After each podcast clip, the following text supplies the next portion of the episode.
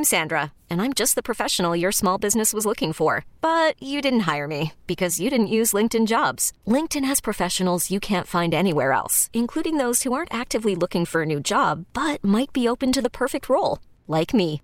In a given month, over 70% of LinkedIn users don't visit other leading job sites. So if you're not looking on LinkedIn, you'll miss out on great candidates like Sandra. Start hiring professionals like a professional. Post your free job on LinkedIn.com slash recommend today. This episode is brought to you by Progressive Insurance. Whether you love true crime or comedy, celebrity interviews or news, you call the shots on what's in your podcast queue. And guess what? Now you can call them on your auto insurance too with the Name Your Price tool from Progressive. It works just the way it sounds. You tell Progressive how much you want to pay for car insurance, and they'll show you coverage options that fit your budget. Get your quote today at progressive.com to join the over 28 million drivers who trust Progressive. Progressive Casualty Insurance Company and Affiliates. Price and coverage match limited by state law.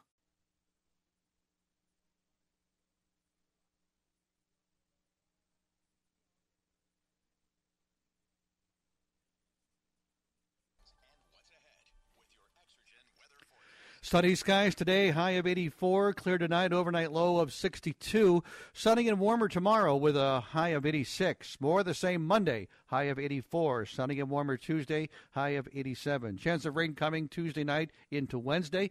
Thunderstorms possible Thursday and next Friday. Right now, fair sky, 63 degrees at WCCORadio.com. That's the latest from the WCCO newsroom. I'm Al Shock. News Talk 830, WCCO.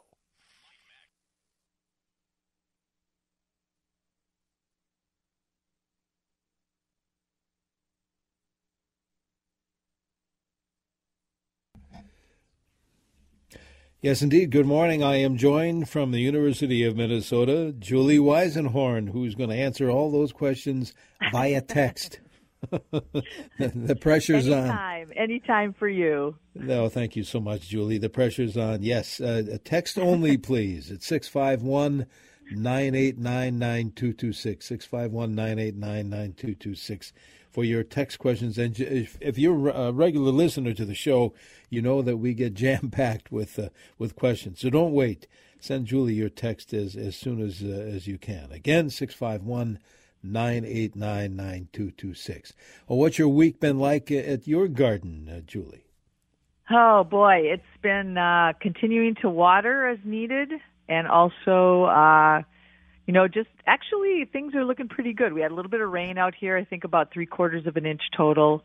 And uh, so things are kind of hanging in there. I've got a lot of drought tolerant plants. That's helpful. And uh, I've been doing a lot of mulching with leaves, as I've mentioned earlier on the show before. And I think that's really helped quite a bit to hold in some of the moisture. I saw you on Channel 4. Was it last week? I think it was, or so? Yeah. Yeah, that was a great, a, a great, a great shot, as we say, a live shot, and uh, and that was your that was your your own property, right?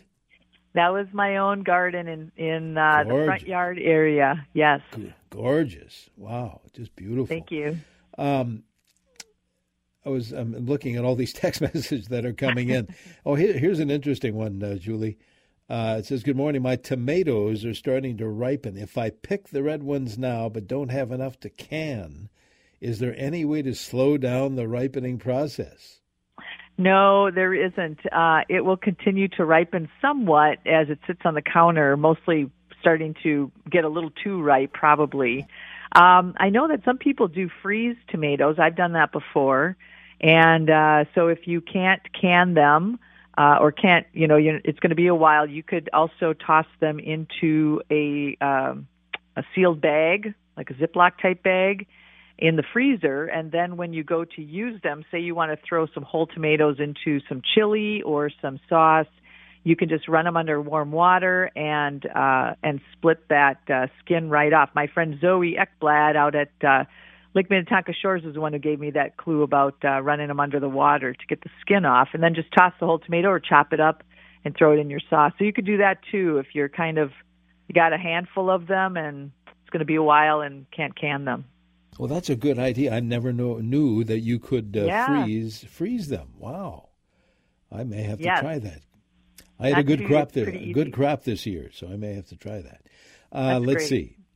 Uh, here's another text that says, I have lots of grub damage and will need to reseed spots this fall in a full sun era, uh, area. How do I determine what seed to use, or can I rely on any uh, sunny blend sold in stores?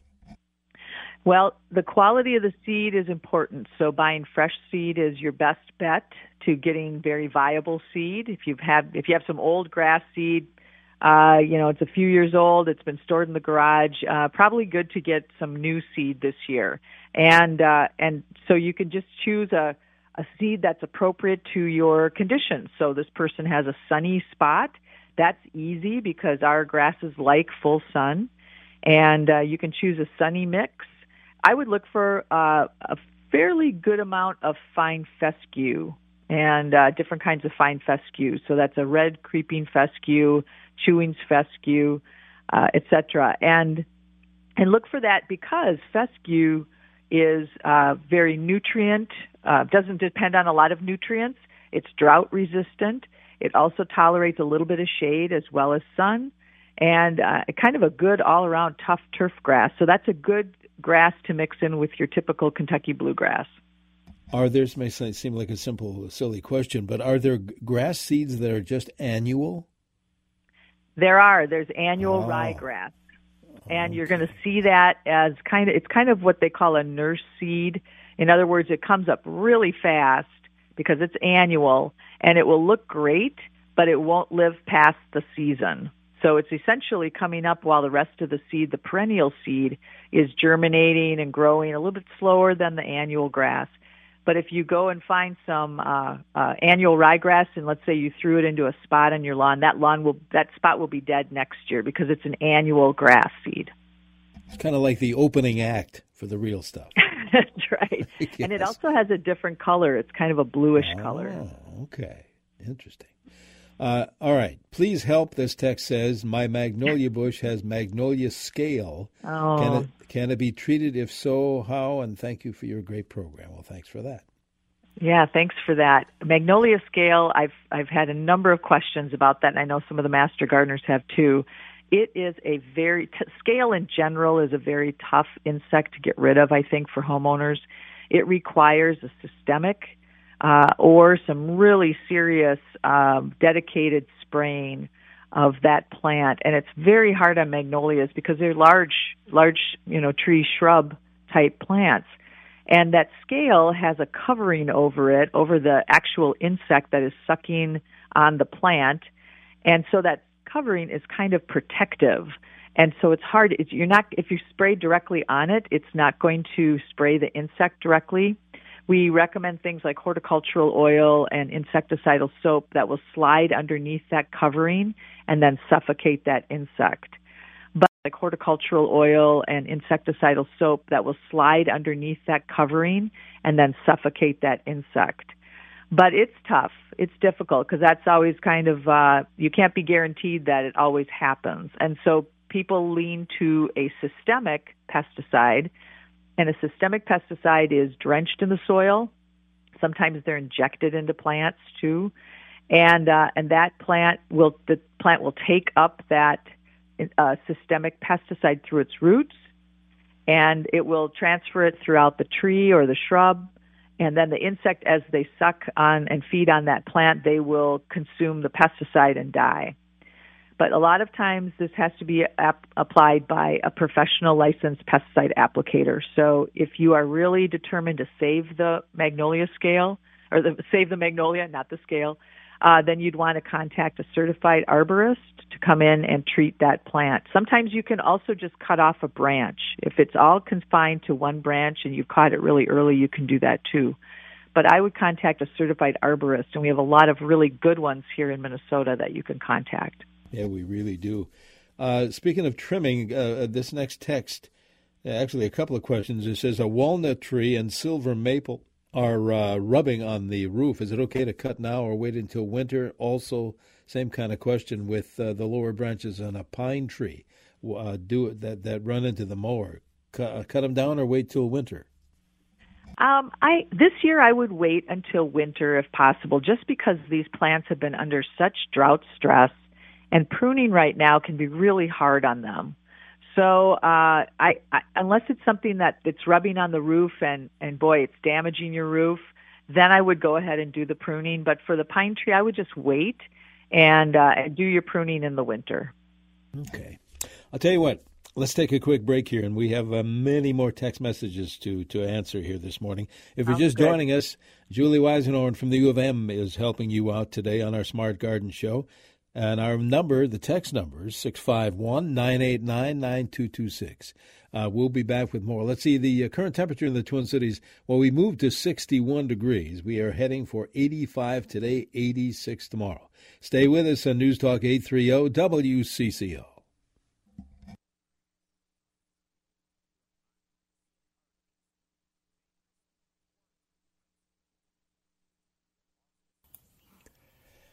And good morning. Welcome back to our Smart Garden Show. We are here on CCO Radio every Saturday in the 8 o'clock hour. If you have uh, a lawn or garden type of question, send it via text today.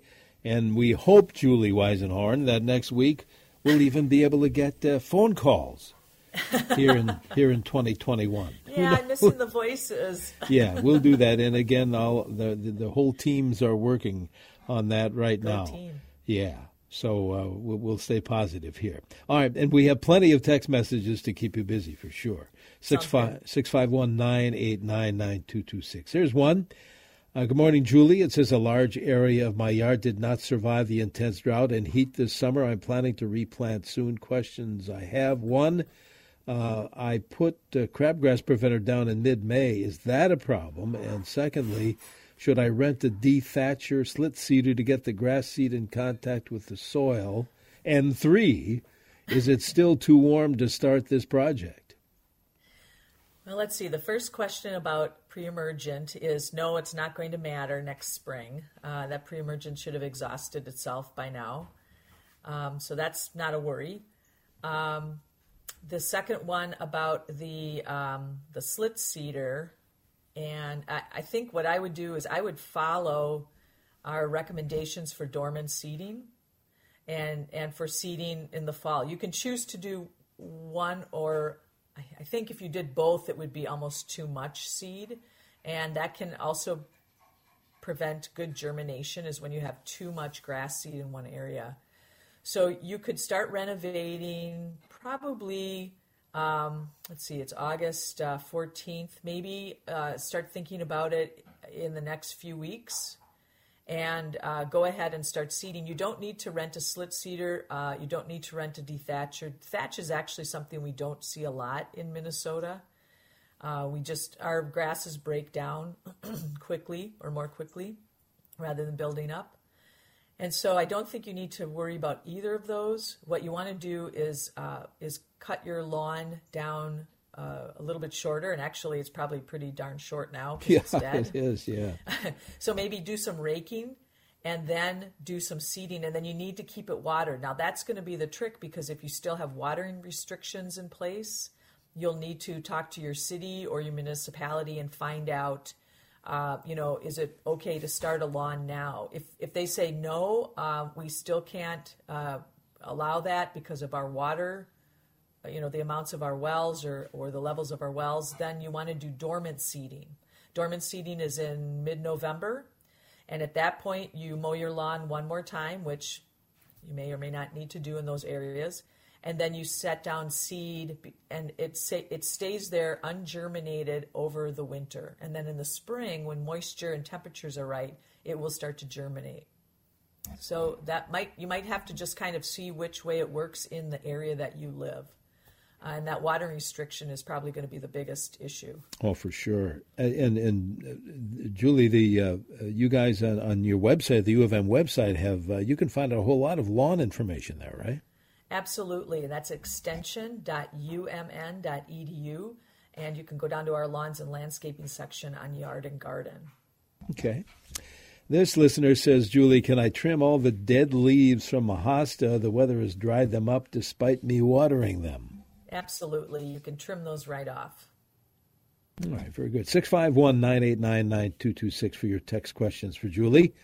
Uh, here's one that says I have three 10 by 10 garden plots that I use for various vegetables.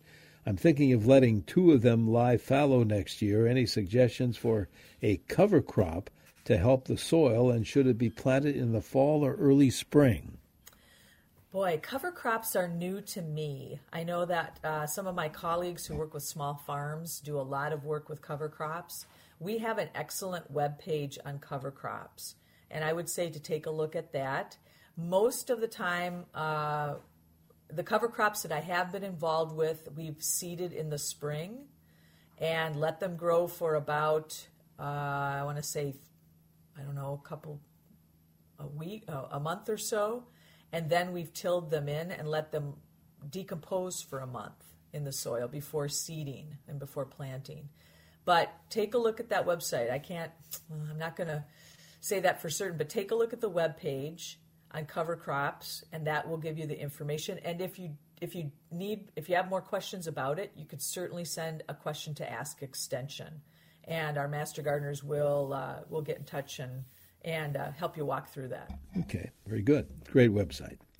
Uh, because of the drought, my yard is full of quack grass and other weird viney plants. Texter says, "Do I have to pull all of them out, or can I treat them with something so they don't take over the yard completely?"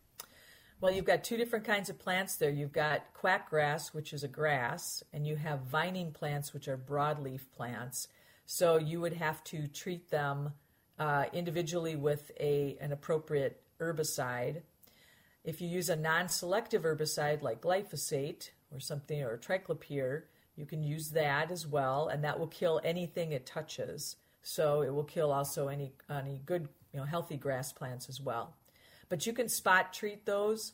Uh, quackgrass is odd because it's a perennial grass, and after you mow your lawn, it grows back faster, so you see a height difference. You see the quackgrass is taller than your regular lawn grasses, so you can identify it that way. And then, of course, the broadleaf plants are easier to identify. So you can, if you can spot treat, that would be great, and you can get that pesticide right where it needs to be uh, or you can go ahead and, and pull some of them and then reseed in those places. Okay. Another tomato question, Julie says huge plants, small fruit. A few of the large tomatoes are deformed. What's going on there?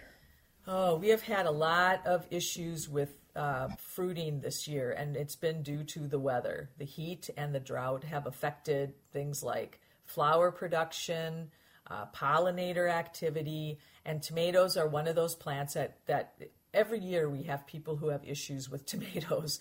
Um, being a popular fruit, they're really quite difficult to grow really well sometimes, I think. So um, the deformities are due to could be due to poor pollination. They could also be due to uh, conditions such as blossom end rot, where it's been uh, irregular watering. The soil has not been consistently moist and uh, and the plants themselves look great because you may be using a uh, high nitrogen fertilizer, and that high nitrogen fertilizer is is basically producing really great foliage, and it doesn't really affect the fruit that much. So um, that could be why the fruit's smaller. I think it has to do with the heat and the and uh, the drought that we've had more than the uh, more than the fertilizing. Okay. Tell you what, let's do, Julie. Let's take a break and look at that forecast, see if we're going to finally get uh, some more rain. And we have another half hour of the show to go. It's called Smart Garden here on CCO Radio every uh, Saturday morning at 8 o'clock. Your text messages at 651 989 9226. Back. Good morning. If you're just joining us, Welcome to our Smart Garden Show on CCO. Julie Weisenhorn from the University of Minnesota answering your questions via text today at 651 989 9226. Uh, we were talking, you and I were talking off air about the uh, the website, and for those new to the show, really, I urge you just check it out. There's so much great information on that. Uh, extension.umn.edu. What else can we find on there? Well, one of the things that I would recommend for any Minnesota gardener is to subscribe to our Yard and Garden News. So this comes out every couple of weeks, and it has uh, articles about current situations that we are seeing in our landscape. So, for example, uh, our August 11th issue, we have an article called Watering the Yard and Garden in Extreme Drought. So we see a lot of that, and, and there are some really good tips about uh, about watering and choosing what to water and prioritizing your watering as well. Um, our new one of our newest extension educators, uh, Marissa Schuh, has written a couple really awesome articles. I tell you, I learn everything from uh, the people I work with. They're just just brilliant. Um, one of them is called uh, uh avoiding, or I'm sorry, it's called. I'm looking for it here. Heat wave makes vegetables misbehave. So we've been talking about tomatoes and uh, other fruits and vegetables and uh, and it's a great article about why we've had trouble in this heat wave with getting cucumbers that look normal, tomatoes that uh, actually are fruiting, etc. So uh, take a look at that. Great article.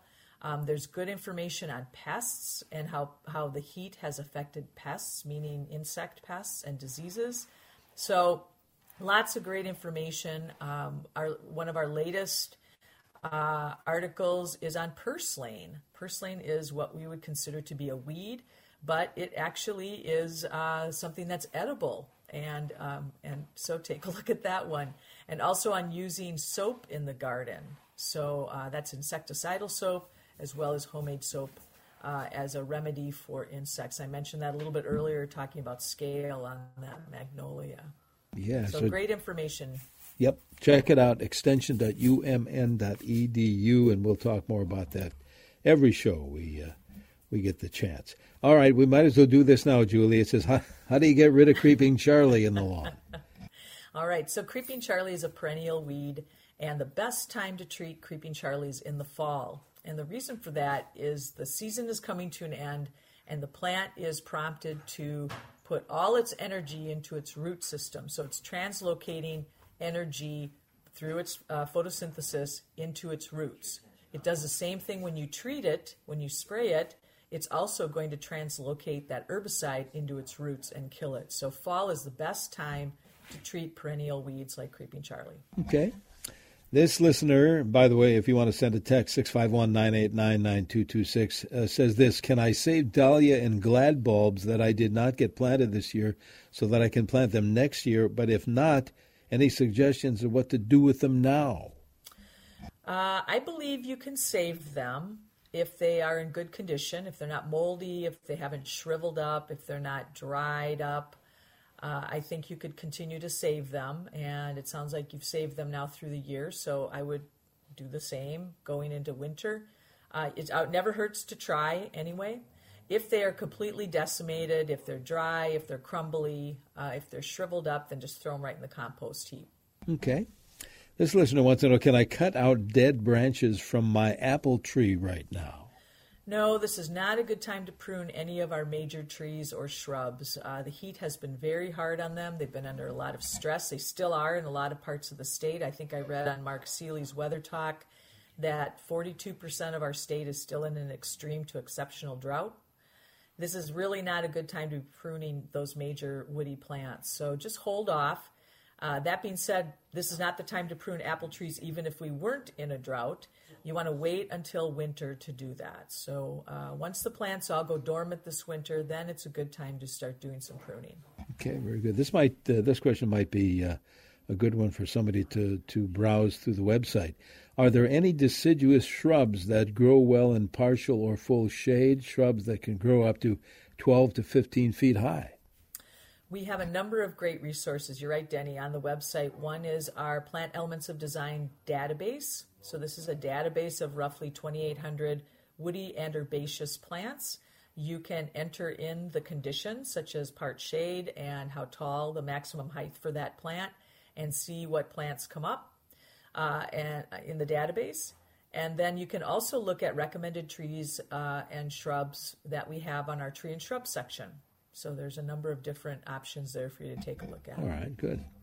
This uh, listener says bees are hiving at the bottom of my compost pile. What should I do? Well, if you can just leave them, that would be great. Uh, and I would also be sure that you're identifying them as either yellow jackets or bees. A lot of people will just call uh, anything with black and yellow stripes a bee. But if you can determine if they are a yellow jacket, uh, then I would stay far away from them. They are aggressive, and if they've built a nest in there, they will uh, anticipate that you're, uh, you know, they'll think that you're attacking their nest, and that's when you get stung. Yes. If they're bumblebees, for example, and then they're going to be pretty placid. They're really more interested in foraging for nectar and pollen right now. But I would still just stay away from it. Um, if they are yellow jackets, you could treat your compost pile, and you can use a foaming pesticide for that. And and I had that issue in my compost bin last year, and I had to foam in that bin uh, to uh, to kill that nest. The good news is is that that nest will not be there next year. The, the hornets and wasps do not use their nest two years in a row. Oh, so that's good. Once they're gone, they're gone. Treat at night though, and we do have a good page on wasps that includes how to do that. Then we have a little thing called winter that helps too. And then winter helps, yeah. yeah. Only the queens will overwinter. Ah, interesting. Uh, this listener says, I have an uh, autumn blaze maple planted earlier this year. It has grown and has leaves from near the ground to the top of the tree. Can those lower leaves be taken off without harming the tree? Uh, it, you know, I think personally what I would do is just let it go for this season because those leaves are photosynthesizing and, and uh, producing uh, energy for the plant. And because it's such a young tree, um, I think I would just hold off. I'm curious as to why they're growing at the base of the tree. I wonder if the tree was planted too deeply. Um, you should be able to see the, the major roots, uh, the root flare, it's called, at the soil's surface. Um, but I would hold off and just let and just let it be for now. And then as soon as the leaves have dropped off, then you could go ahead and prune those uh, those off. I'm I'm wondering why they're actually growing at the base of the plant. Yeah. And if you had it professionally planted, you might want to contact that that tree care service and ask them what to do about it. Good point. We were talking about freezing tomatoes. This listener says, uh, I learned to put the tomatoes on a cookie sheet in a single layer to freeze, then put them in a bag. They don't stick to each other and easier to work with. Perfect. And that's a great tip for berries too, like raspberries and blueberries, and they don't, they don't all mash together. Good point.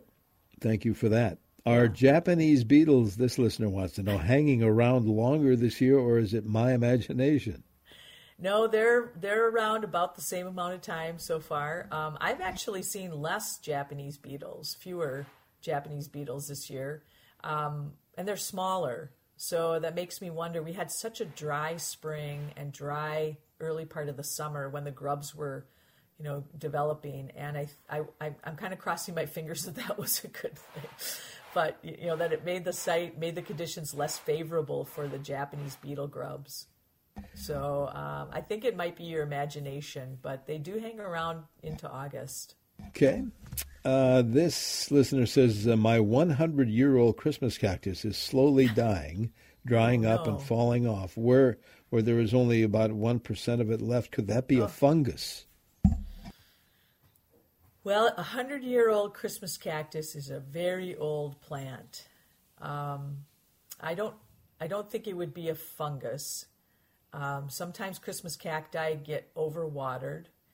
Um, what I would do is is with the remainder of the plant is I would take a couple cuttings and start those cuttings. So the sections of a Christmas cactus branch are called cladophylls, and you want to take about three of those and cut them off with a nice clean sharp knife right at the base, and uh, and then touch that tip of that cut in some Rootone. This is called it's a rooting hormone that you can buy at a garden center. It's a powder. Touch it in there and then put it into maybe some damp sand. That works really well. And those uh, roots will develop at that cut point, and then you can continue the plant on a smaller scale uh, going into its next life. So, um, if you really want to save that plant, then I would produ- I would do some cuttings. Okay. My young sugar maple tree trunk is forked, so says this listener. Should I cut one of them off? Uh, yes, ideally you should, and you can check check out our pruning trees and shrubs webpage for some diagrams on how to do that. Um, I would again wait until the temperature cools down more consistently, and uh, maybe we get some more rainfall. Uh, you might want to do this in the winter and I, it's just been a hard summer on these trees and shrubs, and they really do need uh, some extra care. And, and we have a, a, publication also that a link to a publication on our Yard and Garden News about holding off on pruning trees and shrubs right now because of the stress that they've been under. So if you can wait till winter, that would be great. And sounds like you could on this case. Speaking of that and the stress, uh, this uh, question says Will the drought we have going on affect tapping maple trees next spring, and could tapping put extra stress on the trees? Boy, that is not my area right. of expertise. I don't know. But thinking through this, I would say no, because the sap is going to run regardless. Um, it's a matter of the right weather conditions that produces more or less sap, not necessarily probably the health of the tree. If you've got healthy trees, if they look great, uh, they've been you know making it through this heat, it should be okay. There, I don't think that it's going. Maybe it would be a more concentrated sugar. I'm not sure, but um, yeah, it's people who tap maples might know better than me on that sure. one. Somebody's looking ahead here. Yeah. Um, a nine bark question. Looks like it has mold up on the branches. What should I do? That could be powdery mildew. Some nine bark are susceptible to that, and there's really nothing to do about that. So if you can send a photo to Ask Extension, uh, you can go to our website and go down to uh, Ask Master Gardener, and they will uh, take a look at that picture and tell you if it's powdery mildew. There's nothing to do about powdery mildew. Uh, Ask Master Gardener and they will uh, take a look at that picture and tell you if it's powdery mildew. There's nothing to do about powdery mildew, uh, but if it truly is something else on the branches, they can take a look at that and see if they can diagnose it for you. Very good. Julie, hang on. We're going to take a, a quick break. Be right back with more of our Smart Garden Show. Uh, around every Saturday here in the uh, 8 o'clock hour. 61 now here in the Twin Cities, heading uh, to near 85, maybe 86 tomorrow. Stay with us here on News Talk 830. This is WCCO.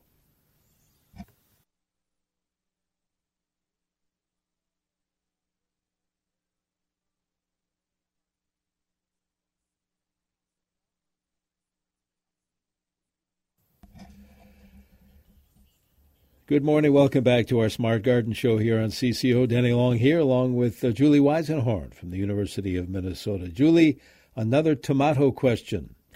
I am growing heirloom tomatoes and they are splitting. Is there any way to stop that? Normally, I would say too much water has been causing the splitting. Um, but some of it, I wonder too if it's from like a sun like too much like the heat from the sun. Mm. That I, I'm not sure. Anybody who's grown tomatoes out there, um, I know that uh, that too much water can cause the splitting, but that unless these are in a container and they've been like really really wet over and over, um, I don't know. I'm, I'm stumped on that one. But there's I'm not sure there's anything to do at this point because we're so late into yeah. the season. But uh, I think growing tomatoes is a real art. I admit I am not very good at tomatoes. I grow cherry tomatoes is about it.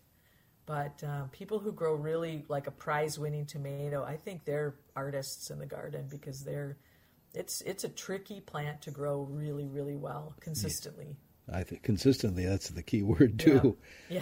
yeah. Uh, here's another. Speaking of vegetables, uh, this texture has four raised beds, good soil, two feet by four by four. Things are growing, not productive.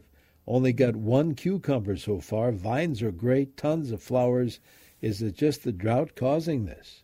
Oh, I'm glad they asked this question because I can refer back to my uh, colleague Marissa Schuh's article on weird vegetables. So, uh, cucumbers have male and female flowers, and in this heat that we've had, the plant will produce more male flowers than female flowers.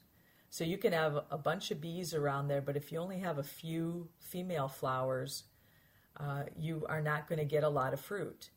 Top it off with the fact that the plant will drop its flowers when it's under a lot of stress, which our plants have been uh, from the heat and the drought. So you're not going to get very much fruit at all. And then if you have irregular or uh, poor pollination, you can get weird shaped fruits like curving fruits and baseball shaped fruits and fruits with little ends on them. Uh, I've had cucumbers this year where all the spines are really tightly packed together on the plant. Just really strange. The cucumbers are great. Once I scrub off the spines and everything, the cucumbers are delicious, but I would never buy one of these in a store if I saw it. They're just too weird looking. So, um, so lots of reasons for not a lot of fruit this year, especially on things like cucumbers. Found a couple of our cucumbers in the front yard that were a little bit chewed up. Oh. I would imagine Mr. Squirrel has had. Uh, I imagine so. Some veggies. Mm-hmm. All right, here's one that says uh, I need to replant my small window box. It's in the sun. Can you recommend some colorful flowers to use at this time of year? I am a fan of mums. I have always loved mums, and we have a, a huge variety of mums that you can use. There's also great uh, aster type flowers. So these are flowers like, um, oh, like daisy type, that that kind of a form and those are great to use. Um, a lot of garden centers have 50% off now. Kale, ornamental kale, is always interesting uh, if you want something that's really resilient to the cold. Um, so lots of good options out there. I'm a fan of mums. I, I think mums are great, and they look wonderful in window boxes. Good suggestion. All right. Uh, good morning. This texter says, I uh, also want to trim some birch branches that are hanging nearly down to the patio floor, wondering if I should also wait for later in the season to do so. Also, I do not intend to cut them all the way back to the trunk. I just want to cut the partial branch. Is that okay? I think that's okay if you just trim it back to uh, get it off the off the patio. I think that would be fine. Okay. Uh, Magnolia scale. This person has oh also have have research publications from Ohio State and Wisconsin, both of which are good. The publication uh, from Minnesota uh, needs, I can't read that. The recommendations from these publications are to spray the insecticide once the crawlies appear the last week of August or early September. And uh, what do you think about that, Julie? Do you have any comment on that? Well, our colleagues around the nation in Extension are terrific resources, and we certainly all share each other's information. So I'm glad that the listener is researching it and going to really, really, you know, reputable publications like Ohio State and Wisconsin. So that's great. Um, yeah, it's you. The problem with spraying when the crawlers are out is oftentimes homeowners don't know that.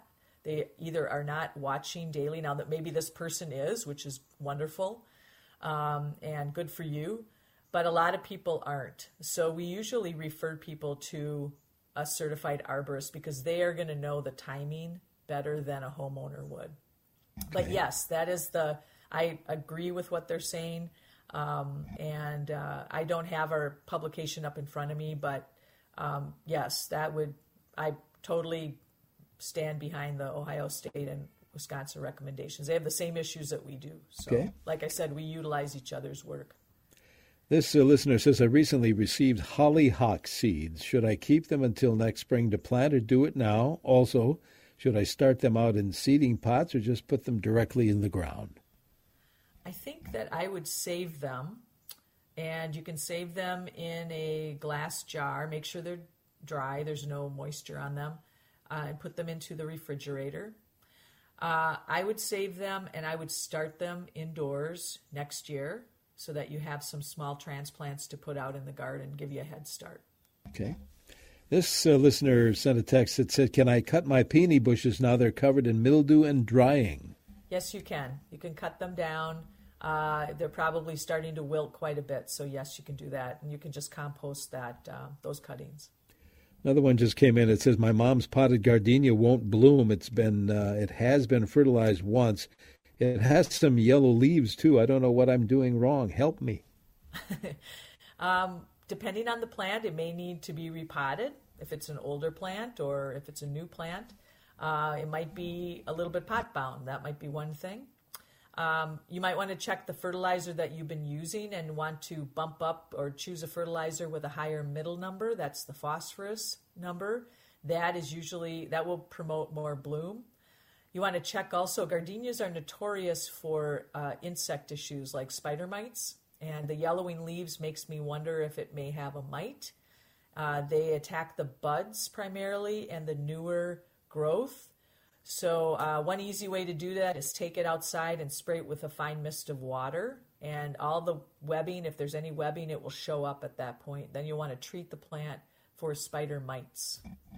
Julie, we've got about a minute or so to go. That's wow. it. You know, we, we didn't mention more than uh, once. We should talk about the uh, the uh, uh, arboretum just for thirty oh, seconds yes. or so. Yeah. So the arboretum is great to visit right now, and uh, and you can call for a reservation and or make a reservation online. Uh, if you are a member, it's of course free, and if you are not, you should be. So uh, come out and see it. It's beautiful. Uh, the grass doesn't look so great, but boy, the plants are blooming like crazy, and the trees look beautiful. So how do we get there? Uh, you go out Highway 5 West and uh, go to uh, the intersection of 41. And just west of that on Highway 5 is the entrance. You can go on arb.umn.edu to make that reservation. Excellent. Julie, always a pleasure. Thanks so much for your help. And uh, we'll talk soon. I know, and the state fair is coming up. I know. We'll see you soon. All right, Julie Weisenhorn from the University of Minnesota. By the way, get those deck and porch questions ready. Luke Panic fills in for Andy Lindis uh, next hour here on CCO on our home improvement show. So, deck questions, you want to build one, you want to clean one, uh, maintain it, whatever your question may be. Luke Panic next hour here on CCO. We look for a high today here in the Twin Cities, near 85 degrees, lots of sunshine. Right now, skies are fair, and our current WCCO temperature reading 61 degrees in the Twin Cities. This episode is brought to you by Progressive Insurance. Whether you love true crime or comedy, celebrity interviews or news, you call the shots on what's in your podcast queue. And guess what? Now you can call them on your auto insurance too with the Name Your Price tool from Progressive. It works just the way it sounds. You tell Progressive how much you want to pay for car insurance, and they'll show you coverage options that fit your budget. Get your quote today at progressive.com to join the over 28 million drivers who trust Progressive. Progressive Casualty Insurance Company and Affiliates. Price and coverage match limited by state law. T Mobile has invested billions to light up America's largest 5G network from big cities to small towns, including right here in yours. And great coverage is just the beginning. Right now, families and small businesses can save up to 20% versus AT&T and Verizon when they switch. Visit your local T-Mobile store today.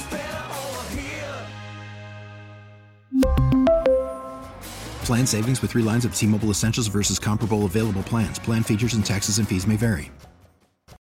Oh, oh, oh, O'Reilly. Protect your vehicle's engine with a full synthetic oil change and save with Mobil 1 at O'Reilly Auto Parts. Purchase five quarts of Mobil 1 full synthetic motor oil and receive a $10 O'Reilly gift card after rebate. See store for details. With your Mobil 1 purchase, you'll also receive two times points during O Rewards Bonus Points Month at O'Reilly Auto Parts. Oh, oh, oh, O'Reilly Auto Parts.